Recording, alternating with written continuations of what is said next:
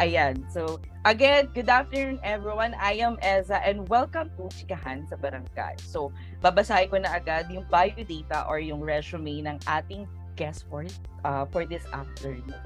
So, she was the 40th uh, Vice President of the Philippines, serving as such from 2016 to 2022.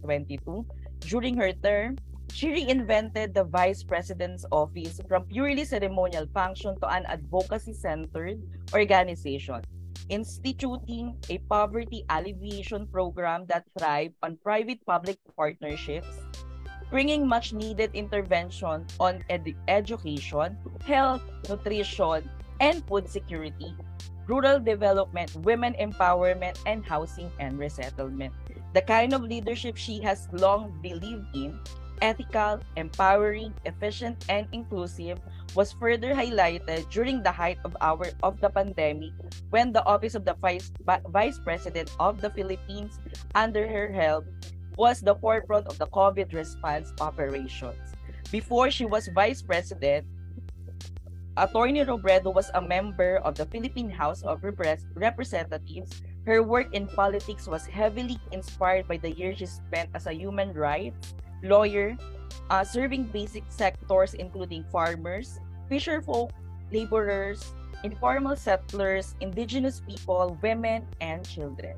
After serving in government, she set up Angat Pinas Incorporated, an organization that focuses on education, health, community engagement, it strives to empower volunteers across the country to continue the mission of uplifting Filipino lives.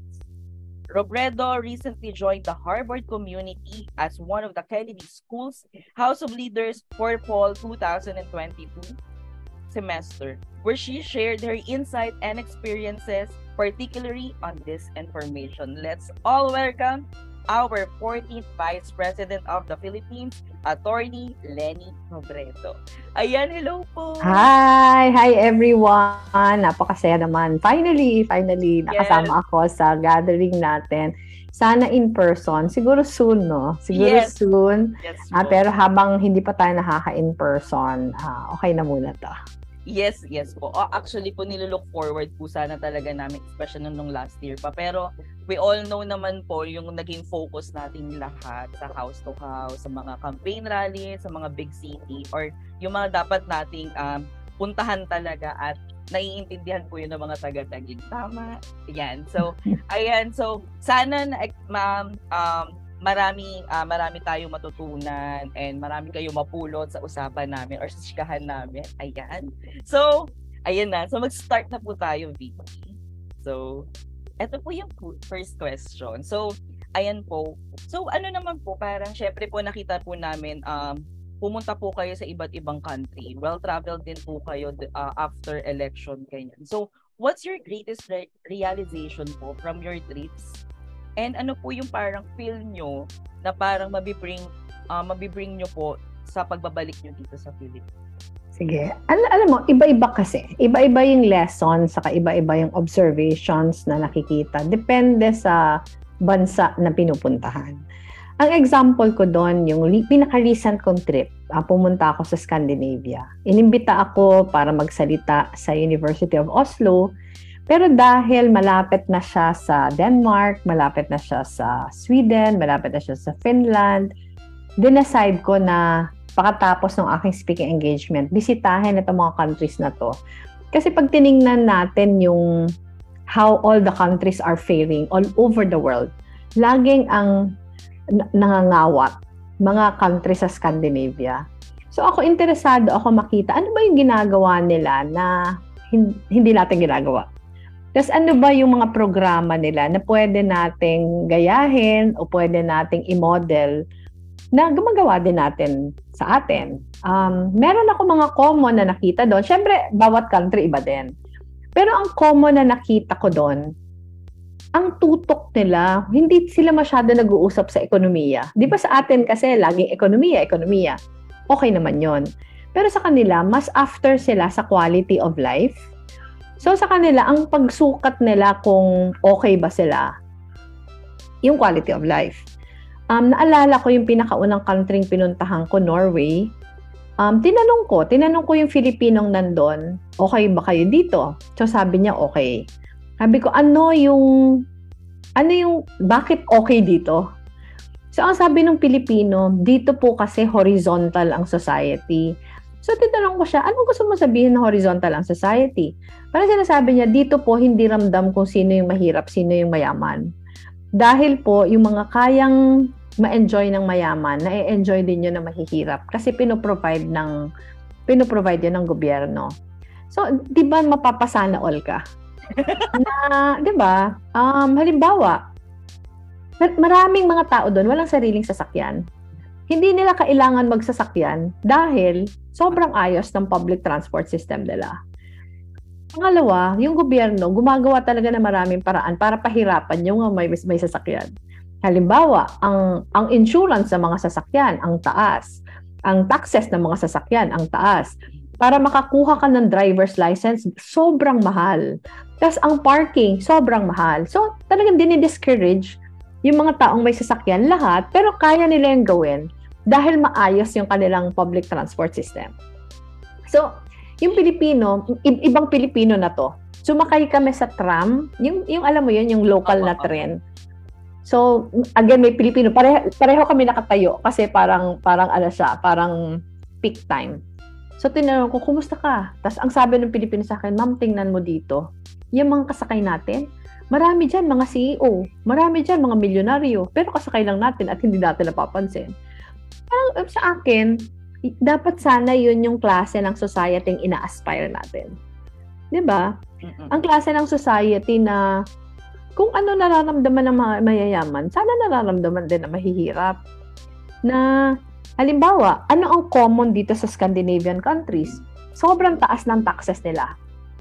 Pero pag tinanong mo sila, hindi ba kayo nagre-reklamo na sobrang taas ng taxes ninyo? Ang laging sagot nila, hindi po.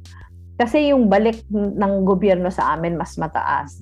So, libre ang healthcare system, libre ang education from from the time na 7 years old yung mga bata hanggang college. So, hindi magiging dahilan yung kahirapan para hindi makapag-aral. Kaya nagiging horizontal ang society. So, para sa akin, dapat sana pinag-aaralan natin. Pinag-aaralan natin yung mga bansa, bansang ganito. So, marami nagsasabi na mayayaman kasi sila. Pero pag tiningnan mo kasi, hindi lahat sila ganun kayaman. Ang Norway mayaman talaga dahil may natural gas siya. Pero halimbawa, pinuntahan namin na last yung Estonia. Yung Estonia, naging naging independent lang siya from Russia, 1990s. 1990s, pero ang education na, top performing na siya. So, gusto sabihin, siguro through good governance. 'Di ba? Kung wala sigurong nawawalang pera sa korupsyon, um, siguro siguro umaasenso din tayo. Kasi 'di ba pag may corruption, sino yung nawawalan? Hindi naman yung mayayaman eh. Opo. Pag may corruption na nawawalan, mahihirap. So, parang wake up call siya na sana naiintindihan ng mga kababayan natin na paminsan kasi wala tayong pakialam. Kasi feeling natin hindi naman tayo apektado. Pero ang totoo, apektado tayo. Kasi kaya ganito yung services na nakukuha natin dahil poor governance. So, yun yung mga, yun talaga yung mga aral na napulot ko. Opo, parang dito sa atin, parang na-tolerate natin na longest time na okay na so-so lang po yung nagiging ano. Totoo, totoo. Saka, um, halimbawa, sa atin kasi uso yung patronage, di ba? Yung, um, iboboto ko siya kahit kurakot siya kasi natutulungan niya ako. Pero hindi ba dapat ang gobyerno masusukat mo na effective siya pag hindi mo na nga kailangang humingi ng tulong.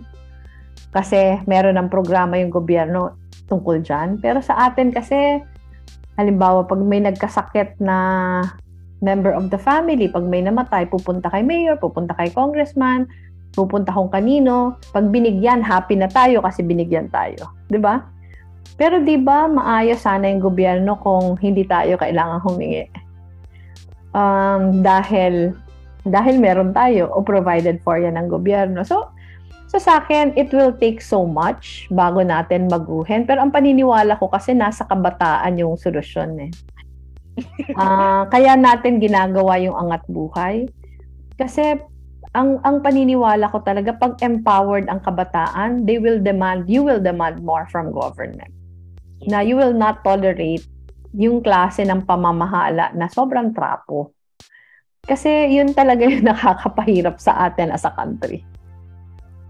Opo, para yung mga services and then yung mga um, ginagawa ng governor, available siya, hindi siya available upon request. 'Di ba? Kasi tapos sa atin parang uso na halimbawa halimbawa kung ano, halimbawa mayor o halimbawa halimbawa mayor o governor, kahit hindi pumapasok sa opisina, okay lang sa atin kasi natutulungan naman tayo.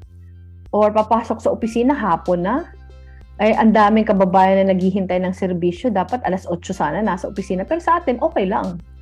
Kasi pag lumalapit naman kami, tinutulungan kami. Pero di ba dapat ang aspiration natin, hindi na tayo kailangan lumapit? Lumapit, yes. Di ba? Mm. Halimbawa, hindi na nga tayo kailangan humingi ng scholarship. Kasi kung maayos ang gobyerno, libre na sana yung tuition. So, yung mga ganon. So, sa akin lang, pagtulungan natin, uh, may nasimulan tayong maganda nung nakaraang kampanya. Pero yung magandang nasimula natin, pwede pa nating pagandahin by demanding more from our government na pinapabuti natin yung sarili natin. Uh, hindi lang yung nagpo-protesta, hindi lang yung nagre-reklamo, pero tayo mismo ginagawa din natin yung responsibility natin sa community. Opo. Mm-mm. Kasi uh, parang may, may example lang po. Kasi 'di ba ng Valentine's Day, nag-adjourn sila ng session because Valentine's Day. Sabi ko, "Ha? parang sana all. Sana all na may ganong power, may ganong capacity na mag-cancel ng work. Kahit wala namang, wala namang sakuna, wala namang... Sana, sana lahat walang trabaho dahil Valentine, no? Totoo. Ayan. So, eto naman po, uh, speaking yun nga po, parang nasabi niyo na po yun. So, parang do you have any parang what if? Parang pinaka-greatest, ay great, greatest kape, greatest, ano, um, na what if po? Actually, marami. Marami yung mga what ifs, like, yun nga, connected dun sa first question mo. Parang pag nakikita ko yung nangyayari sa ibang bansa, at yung nakita ko hindi naman lahat mayayaman na bansa. Uh, maraming mga bansa na sobrang nahuli pa sa atin pero naunahan na tayo. Ang example niyan, Vietnam. Pinakamalapit. Yung Vietnam, sobrang ang tagal nila nasa gyera, um, sobrang kulelat sila before, pero bakit bakit sobrang una na sila sa atin ngayon? So, parating, ah, siguro ang number one what if ko, what if maaayos yung mga namumuno sa atin? Siguro, hindi naman tayo na pag-iwanan. Uh, what if, um, yung, alam ba, yung pinaka-recent na lang, what if walang disinformation. Siguro siguro mas naging proper yung choices ng mga kababayan natin kasi wala silang hindi sila napapapaniwala sa fake news, 'di ba? So yung isang yung isang what if what if yung tao mas discerning siya? Uh, siguro mas mapipilitan yung mga mga namamahala sa atin dahil alam niya na pag hindi niya inayos yung trabaho niya, tutuligsain siya. So marami, napakaraming what ifs. Opo, kasi parang ngayon, maraming, it's either nagde-depend or pride na yung umaano, yung um yung parang na, namumut namumutawi. Yung parang ayun na yung ano sa kanila na parang kahit sabihin mong they felt na sa inner inner self nila nagsasabi na parang we made the bad decision. Mm-mm. Pero yun, wala, dito na tayo pero, lahat. Pero ano din siguro, siguro yung isang yung isang reflection ko din nung wala ako Um, siguro kahit tayo, siguro mag, mag, maggawa din tayo ng inner reflection sa atin na siguro ang pinakatanong, nakaka-contribute ba tayo sa further polarization ng society? Kasi halimbawa, yung sinabi mong pride, paminsan kasi ang iba parang may change of heart na din pero dahil kinakantsawan siya, parang nahihiya siya lumabas, di ba? Um, or parang, um, ano parang parang ipuput to task siya. Alam mo yon na parang hinihiya siya dahil wrong yung kanyang choice. So baka instead na, na nakukuha natin sila to our side, lalo patuloy silang lumalayo. So ako, whenever I talk to groups na supportive sa atin ng election, lagi ko yung sinasabi. Kasi ako hindi ko din alam kung ano yung answers eh. So parati ko sinasabi na siguro total tapos na yung election. Haba, parang mag-practice tayo ng more kindness. Uh, mag-practice tayo ng uh, mas mahabang pasensya. Kasi at the end of the day, magkakalaban man tayo, pareho naman yung aspirations natin, di ba? Ang aspirations natin, mapabuti yung bansa natin. Para, kasi kung mabuti yung bansa natin, bubuti yung buhay ng mga kababayan natin. So, paano kaya natin parang mabibridge yung divide? Kasi ngayon, parang parang nahati na tayo sa mga kulay, 'di ba? Na kung kung hindi mo to sinuportahan, hindi ka dito sa amin kasali. Ah, uh, naalala ko nga yung mga anak ko kasi nung maliit pa yan, meron pinapanood na na sine, yung alam mo yung Mean Girls? Ah, opo, opo. Mean Girls. 'Di ba meron doon na you can't sit with us. parang parang 'di ba? Parang Actually, parang Pink gano'n na yung po yun. Pink Wednesday din yung eksena nila po. Andun ba yun? Opo. Oh, hindi ko alam. So, parang ganon na um, siguro siguro kahit masama sila sa atin, baka tayo na yung mag, alam mo yon mag-reach out kung yun yung makakabuti sa bansa natin. Parang wala ditong pride-pride, wala ditong ego-ego kasi isang bansa lang naman pinaglalaban natin, di ba? Baka, baka pag ginawa natin yon nakakahawa naman yung kabutihan eh. So, baka pag naging mabuti tayo, makahawa yung kabutihan na ginagawa natin. Baka. Yes, hopefully. oh, parang I think parang short period of time yung 100 days na campaign period na ginawa natin just to talagang ilabas yung kindness naman. Oo naman. Um, alam naman, saka dumami tayo, 'di ba? Um, nag-start tayo, kakaunti tayo, tapos dumami tayo uh, naka 15 million tayo. Um, hindi yon hindi yon biro.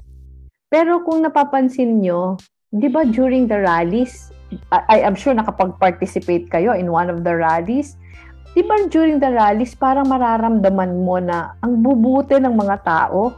Totoo. Di ba? Um, ako, ako, i-admit ko sa inyo, laging ang dasal ko noon, ako, sana walang, walang mag-away sa crowd kasi baka magka-stampede pero baliktad yung nangyari, napupunta doon, may dalang pagkain to be shared. Tapos talagang bigayan. So, so yung naki, parang parang i-exercise natin na bring out the best in us. Kasi dahil na bring out the best in us, happy tayo sa sarili natin, di ba? So sa akin, siguro mag-isip tayo ng mga ways na paano ba natin maitutuloy Paano natin maitutuloy yung exercise na yung kabutihan nakakahawa? Um, naiintindihan ko naman minsan minsan talaga naiinis tayo na, lalo na pag pag sobrang fake news yung binabato sa atin. Pero siguro mag-reflect lang tayo, paano kaya natin, paano kaya natin na maayos na hindi masya parang kahit hindi tayo nag-agree sa mga convictions natin, at least natututo tayong makinig sa iba. Yes, tama po. Ay, may nagre-request po dito. Parang, ano daw po, anniversary comeback daw po ng rally.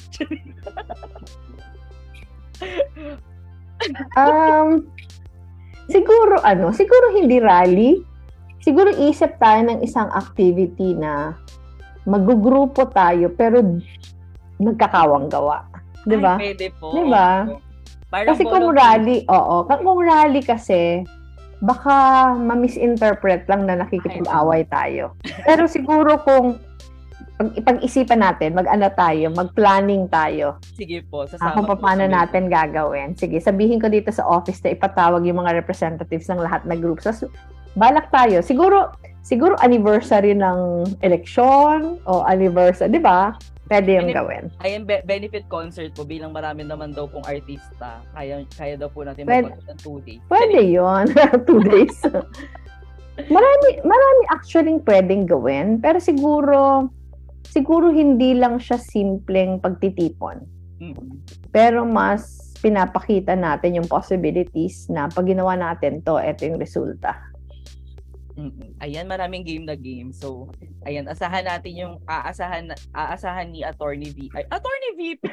ni Attorney yung mga ano, yung mga suporta natin. So, ito po third question po. Um, you have inspired a lot of younger generation. I mean, very evident naman po sa mga campaign rallies. um, as a professor po, what is one piece of advice that you can share to them to continue believing, dreaming, and surviving the world we have today?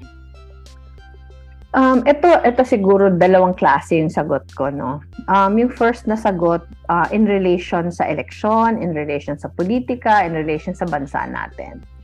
Pag tiningnan natin yung kasaysayan, hindi lang ng Pilipinas, pero many countries around the world, lahat na pagbabago nag-uumpisa sa mga bata. Ah, talagang talagang sa bat, lahat ng revolution sa nangyari, talagang mga young people ang nag-umpisa. Kahit naman dito sa atin nung nung 'di ba yung Spanish time, yung mga heroes natin in their 20s, uh, ah, in their 30s, 'di ba? Um, kaya kaya sa akin sana 'wag tinitingnan yung sarili na hindi sapat na wag titingnan yung sarili na sobra pa akong bata o marami pa akong kailangan malaman. Parang maniwala na um, parang each one of us effective vessels of change. Kasi history has taught us that. So siguro yun yung mas malaki. Pero yung mas maliit, and ito, dinederive ko to sa personal experience ko. Wala naman siguro ditong sa atin na walang trials na pinagdaanan kanya-kanya tayong kanya-kanya tayong problema eh. Pwede ang problema kahirapan, um, sa sarili, ay sa, alimbawa, sa kaso ko, ang problema ko na wala na ako ng asawa.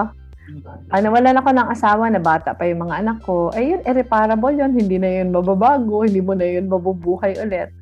Napilitan akong pumasok sa politika na wala naman yun sa wala naman yun sa imagination ko. Pero ang, kung meron mang lesson na naturo sa akin, na pag pag may nang pag, pag may upheaval na nangyayari sa buhay, lagi yung may kapalit na kabutihan eh.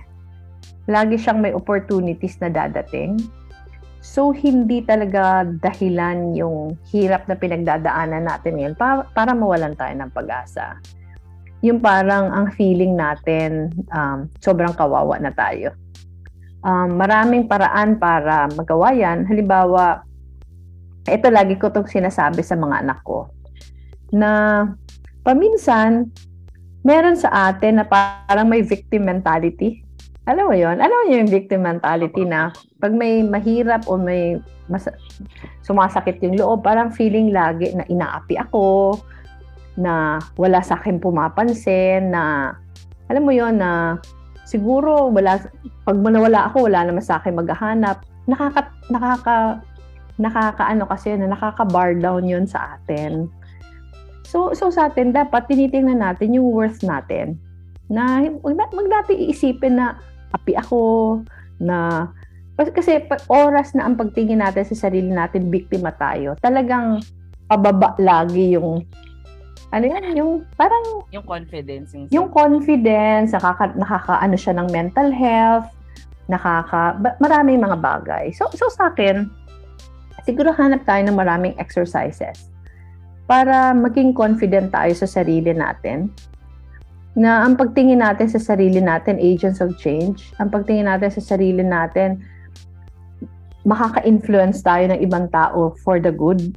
Hindi yung ape o hindi yung ano. Kasi sobrang nakakapagod yun eh. Yung gano'n na feeling. And hindi naman, and hindi yun totoo. Hindi yung totoo. So ako, lagi kong sinasabi na, alam may, may hindi pagkakaintindihan sa school, may hindi magkakaintindihan among friends. That mindset kasi, yung mindset mo, wag mo iisipin na, di ba? Nakawawa. Parang minsan, minsan parating natin sinasabi na, ay, ano, biktima ako, etc. Kasi, pag ganun kasi, inaalis natin sa sarili natin yung capacity natin na maging ilaw ng iba. 'di ba? Dapat ang parati na dapat ang parating aspiration natin sa sarili natin. Maka-influence tayo sa iba para ma- mas mapabuti siya. Hindi yung masyadong sarili natin tinitingnan. Kasi pag masyadong sarili natin tinitingnan, ang daming mga negative thoughts eh. Pero ang pag ang aspiration natin laging paano ako makakatulong sa iba. Yung lahat ng hirap na dumadaan sa atin, um, parang hindi, hindi siya magko-compare sa iba eh. Halimbawa, um, pag meron akong kahirapan na dinadaanan, iniisip ko na lang yung lahat na nakasalamuha ko na mas malaki yung problema sa akin. Tapos iniisip ko na siya nga ang laki ng problema niya pero napag napagdaanan niya ay how much more. So sana sana it, ito mas personal ito eh kasi mas parang mas inward siya. Pero tingin ko kasi mas magiging mas magiging blessing tayo sa iba pag okay tayo sa ating sarili. Yes, oo, tama po yun. Parang sabi nga, di ba, parang rule of saving someone, kung may nalulunod, sarili mo muna i-save mo bago ka makapag-save. Totoo. Saka hindi tayo makaka-inspire sa iba kung parang sobrang gloomy natin. Mm-mm. Um, so, so sa atin, um, ito siguro yung tulong ng community natin. Halimbawa dito sa Tagig, ito yung, mer- meron tayong nabuong community during the campaign. Magtulungan tayo pag meron na iiwan, akayin. Pag meron namang nakakaangat, siya naman mag-akay sa iba. Pero tulungan. So, sana, sana ito yung mangyari sa community natin na maramdaman ng members natin na meron silang sanctuary para mas ma-inspire sila na maging blessing sa iba.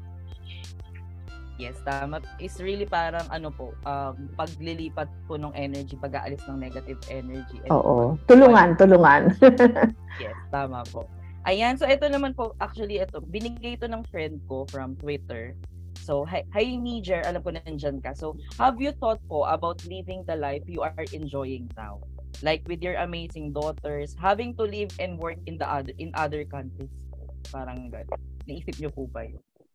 Kasi klaro sa akin kung ano yung responsibilities ko. Um, halimbawa, okay naman ako na, halimbawa ngayon na wala na ako sa government service, meron na akong liberty na i-accept yung mga invitations na binibigay sa akin. Unlike nung VP pa ako. Halimbawa, nung VP pa ako, ang dami kong hinihindian na invitations kasi I can't be away long. Pero halimbawa ngayon, lalo na dalawang anak ko na nasa US, temporarily lang, lang naman yun nandun So, pag may opportunity to visit them, talagang sobrang blessing din yan sa akin. Pero parating kahit nandun ako, ang mga inaaral ko, ay ano yung mga bagay na pwede kong iuwi dito? Ano yung mga bagay na, halimbawa, yung mga natutunan ko sa Harvard, ano yung mga pwede kong i-inject sa mga programs natin sa Angat Buhay? Parating, parating nandun. Halimbawa, um, marami akong disinformation discussions na pinagdaanan. Talagang inaaral ko.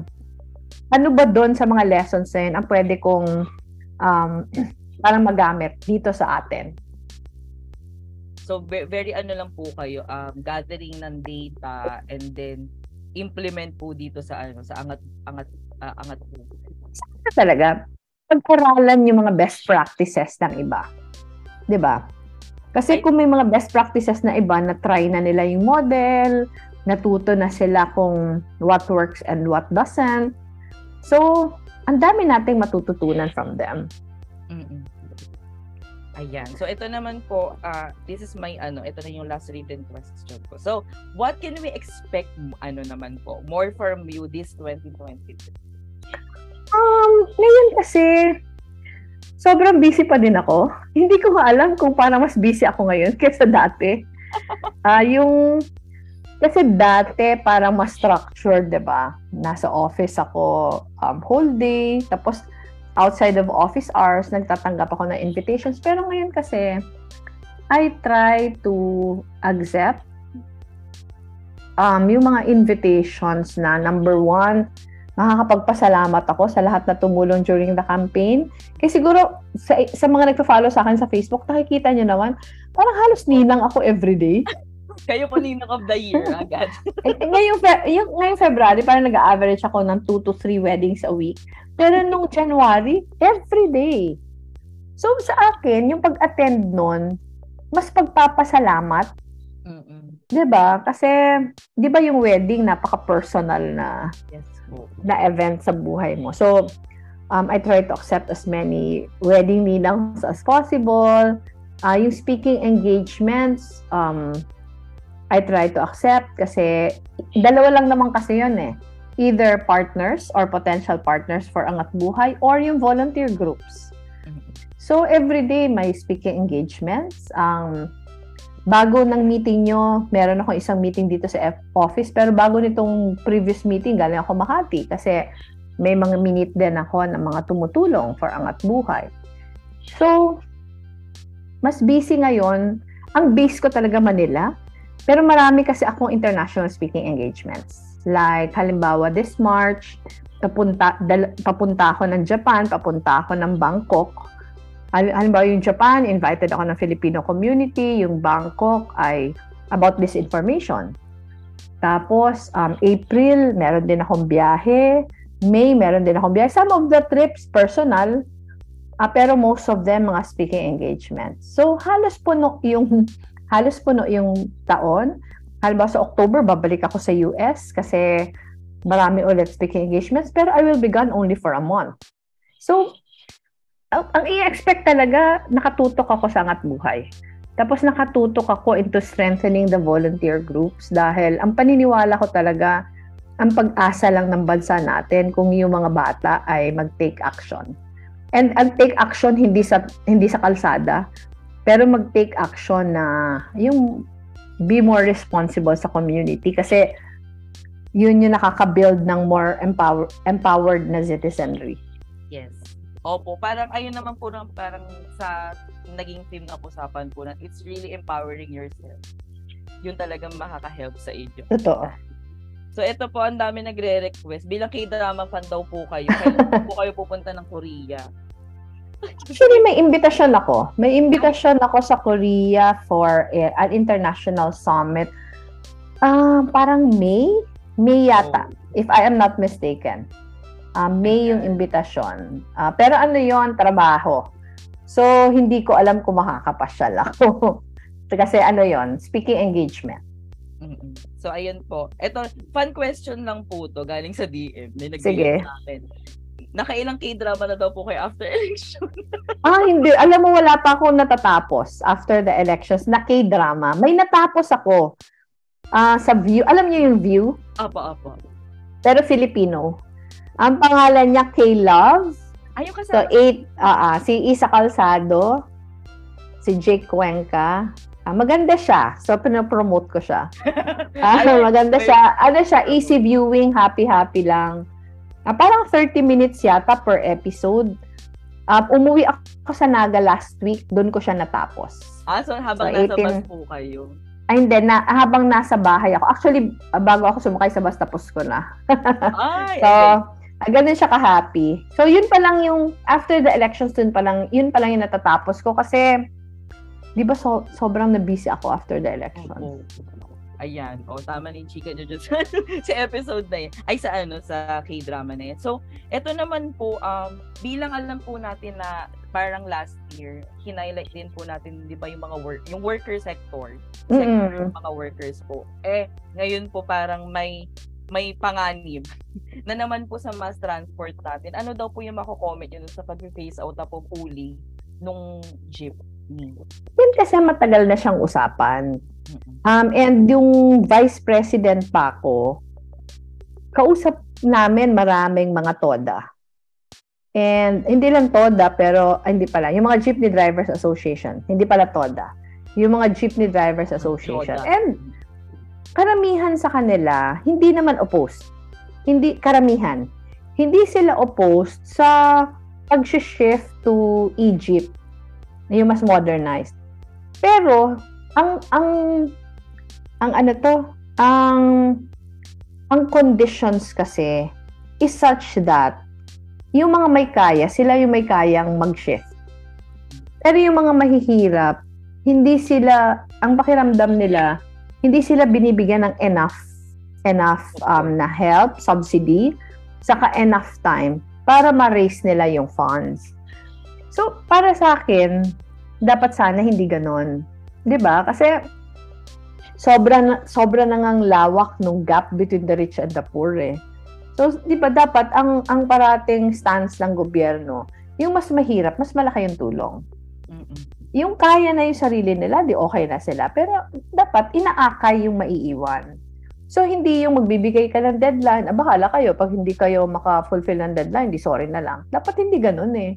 Okay. Dapat sana, ang, ang stance, sino yung mas kailangan ng tulong? Kasi halimbawa, um, mas, ang, ang hinihingi nila, mas malaking subsidy, saka mas mahabang payment rip, ano payment scheme para makaya nila. Sana sana hanapan natin 'yun ng paraan. Kasi hindi naman nila kinokontra eh. Hindi naman nila kinokontra na mag mag-modernize. Pero gusto lang nila na kasi marami sa kanila yun na yung hanap buhay all, all their lives eh. Totoo. Yun na yung nakapaaral sa mga anak nila. Ang iba, third, uh, meron ng third generation after them na parang kawawa naman na because hindi nila kayang sumabay, mawawalan sila ng hanap buhay. Totoo po. Kasi, ay, lalo na po kasi, dati po kaming ano, jeepney owner. Dalawa po yung jeep namin dati. Mm. Ibinenta na lang kasi nga po medyo... Ah, binenta nyo na lang? Opo, kasi magastos nga po and then nagkasakit na din po si Papa nun. Kaya, mas better na ganun na lang yung nangyari sa akin. Um, pero yun kasi, um, buti kayo, nabenta nyo tapos, uh, merong ibang alternative. Pero yung iba kasi mahihirapan maghanap ng ibang alternative, di ba? Opo. Tapos yung choice naman nila, sana nandyan pa din sila sa business. Pero sana, bigyan na lang, bigyan naman sila ng mas malaking tulong. Opo. Para makayanan nila. Ang hirap na din po kasi talaga mag-commute ngayon. Kahit, ang pila, ah, no? Opo, ako nga po, um, sa Makindi lang po ako nagtatrabaho, taga-tagig lang din ako, pero hirap na hirap ako mag-commute. Kasi limited na lang po talaga yung number ng jeepney na umaano po sa amin, um, bumabiya. At yun yung nakakalungkot pag nasa ibang bansa ka. Kasi pag nasa ibang bansa ka, sobrang accessible ng transportation. Um, lahat na pupuntahan mo, marireach mo by using public transport para kasi sa akin, so, parang, parang violation na ng human rights yung kailangan mong pumila ng sobrang aga at mag-waste ka ng ilang oras para lang maghintay ng sasakyan, di ba? Opo. Ah, role yun ng government eh. Role ng government na siguraduhin na yung mga tao hindi dumadaan sa ganon. Um.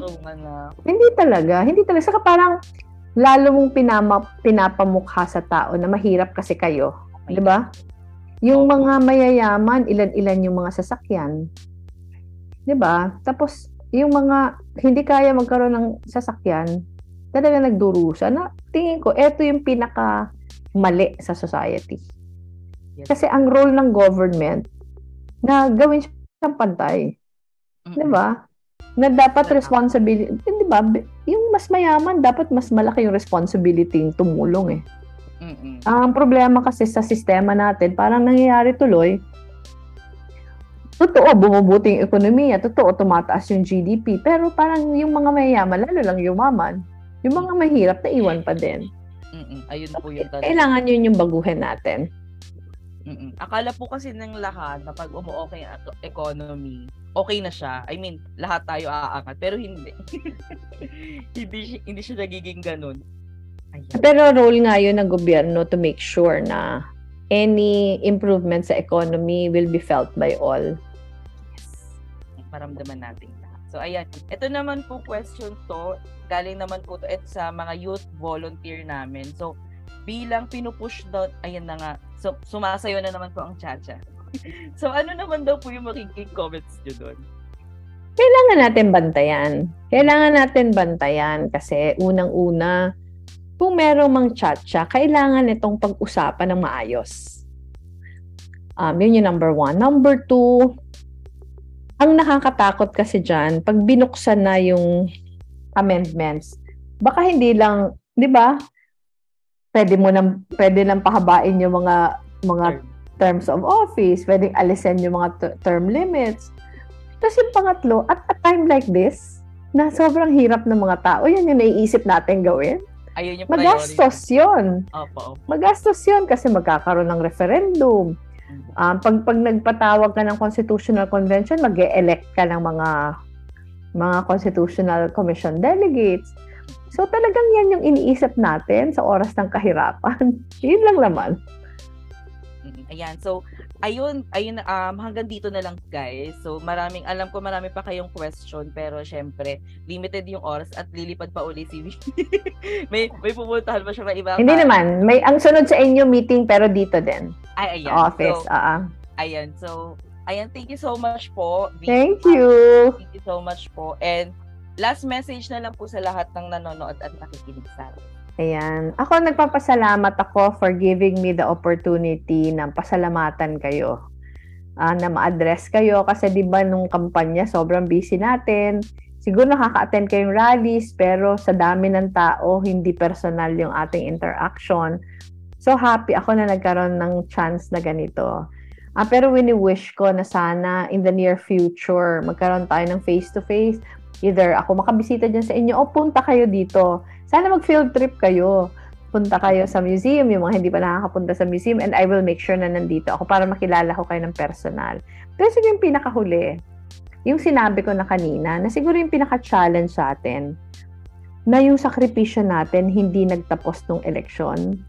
Pero mag-isip tayo ng ways on how to harness yung passion ng mga kabataan na para makadala ng kabutihan sa lipunan. So, um, gaya na sabi ko, yung mga plano, hindi naman kailangan malalaking bagay. Kasi kahit maliit na bagay, basta nakatulong sa isa, malaking bagay na yon. So, yun yung nilook forward ko. Um, sana hindi ito last na pagkikita natin. Um, imbitado kayo ang open invitation to come over. Kung mahirap for all, ako na lang pupunta. Pero pag-usapan natin kung kung yung schedules para mag-align yung schedules natin. Pero salamat salamat ng marami sa inyo. Uh, gusto ko na ipaabot sa inyo na sobrang na-appreciate ko. Yung lahat na pagod, yung house to house, pagpunta sa mga rallies, pag um, ako sinabi ko na to before and I'll say it again na if I have to do it all over again, kahit pa alam kong talo tayo, gagawin ko. Kasi those were the happiest days of my life. Yung campaign. Sobrang saya talaga. And hindi yun dahil sa amin, pero dahil yun sa, sa maraming mga taong kasabay namin sa laban. So it was a campaign like no other and I we always look back to those times na talagang the best of the Filipino yung nakita natin. So maraming maraming salamat sa inyo. Ayan. So, thank you so much po. Ayan, marami po nag-iiyakan sa DM ko. Oh. Dahil po dun sa message. Sige po, um, mag-uusap po yung buong TBC team kung paano po natin um, kasi nga po, um, number one supporter niya rin yung Tipas Hopia. So, very gusto nila pong makita at makilala po kayo. Ayan. Oo, plano tayo, plano tayo. Sige po. Thank you so much po. Again, sa mga nanonood dyan and dyan pa, thank you so much sa pakikinig and sana marami kayong nat- uh, natuwa kayo sa episode natin ngayon. So, till next time, bye!